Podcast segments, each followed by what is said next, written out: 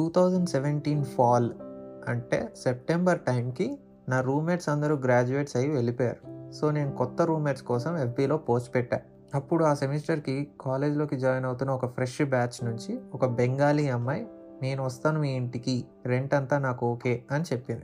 మరి వేరే roommates boys ఉంటారు మీకు ఓకేనా? అని అంటే అది అసలు మ్యాటరే కాదు అని చెప్పి వన్ ఫైన్ డే లగేజ్తో సహా వచ్చింది. వచ్చిన ఫస్ట్ డే సూట్ కేసులన్నీ పెట్టేసి ఎవడో గ్రాడ్యుయేట్ అయిపోయి వెళ్ళిపోతున్న ఒక స్టూడెంట్ బైసైకిల్ సేల్లో పెట్టాడని అది తీసుకోవడానికి వెళ్ళి అటు నుంచి అటు బ్యాంకుకి వెళ్ళి అకౌంట్ సెటప్ చేసుకొని కాలేజ్ క్యాంపస్లన్నీ చుట్టేసి వచ్చింది. మా కాలేజ్ ఒక ఊరు మొత్తం విస్తరించి ఉంటుంది. It's not like one stop అది ఎంటైర్ క్యాంపస్ సో అదొక పెద్ద పని. నేను కాలేజ్ జాయిన్ అయ్యాక వన్ మంత్లో చేసిన పని తను ఫస్ట్ డే చేసేసింది. తను రోజుకి నాలుగైదు సిగరెట్లు కాల్చేది. వీకెండ్ వస్తే తాగడానికి పిలిచేది. ఎవ్వరూ రాకపోతే ఒక్కరితే తాగేది.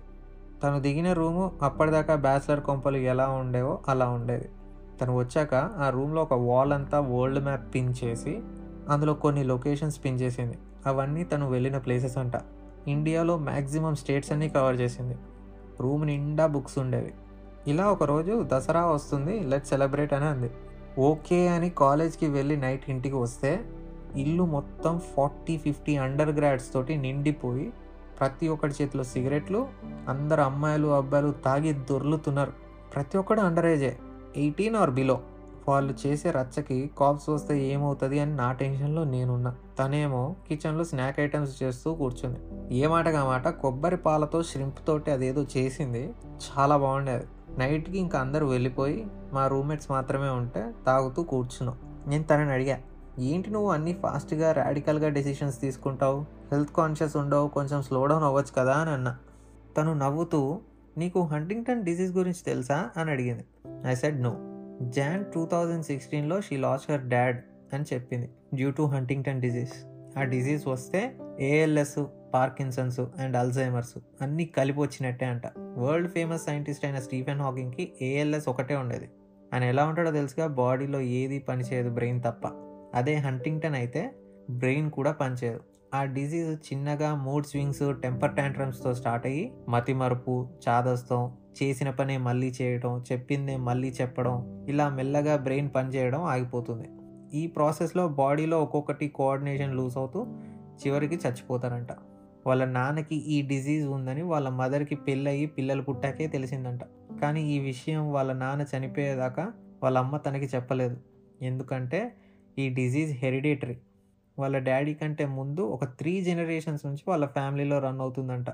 పిల్లలకి చెప్పి టెస్ట్ చేయిస్తే it's like knowing about their death అని వాళ్ళ మదర్ ఎప్పుడూ వాళ్ళకి చెప్పలేదంట ఈ డిజీజ్ గురించి.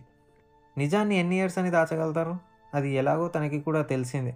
తను కూడా టెస్ట్ చేయించుకుంటే తెలిసింది she's positive with Huntington disease ఈ రోజు కాకపోతే రేపైనా నాకు సింటమ్స్ స్టార్ట్ అవ్వచ్చు అని నవ్వుతూ చెప్పింది మాకు.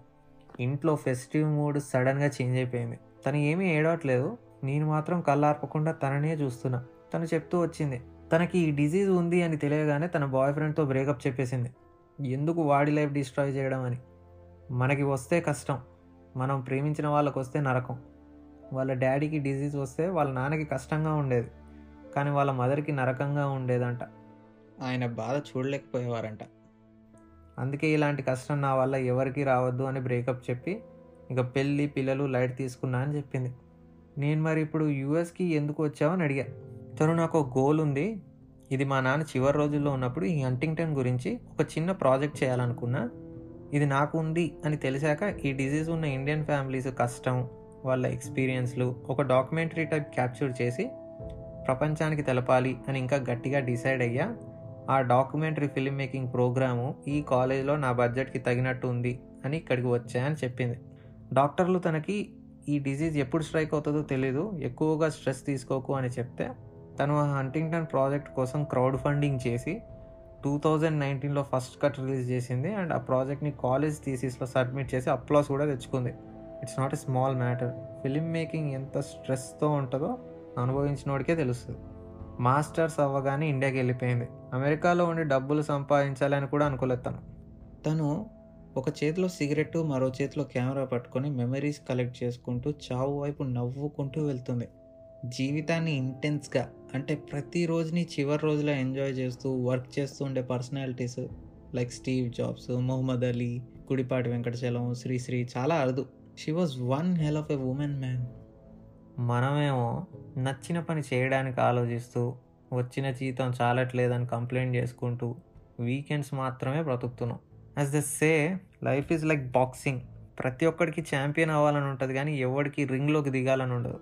Instead every one ends of being a spectator or audience for others glory ఇది అబ్సల్యూట్ ట్రూత్ ఇది అయితే. ఎనీవే జెర్సీ మూవీలో డైలాగ్ ఉంటుంది. మావాడు ప్రయత్నిస్తూ చనిపోలేదు. చస్తాడని తెలిసినా ప్రయత్నించాడని. అలాంటి ఒక క్యారెక్టర్ని నా రూమ్మేట్ రూపంలో కలిసాను నేను.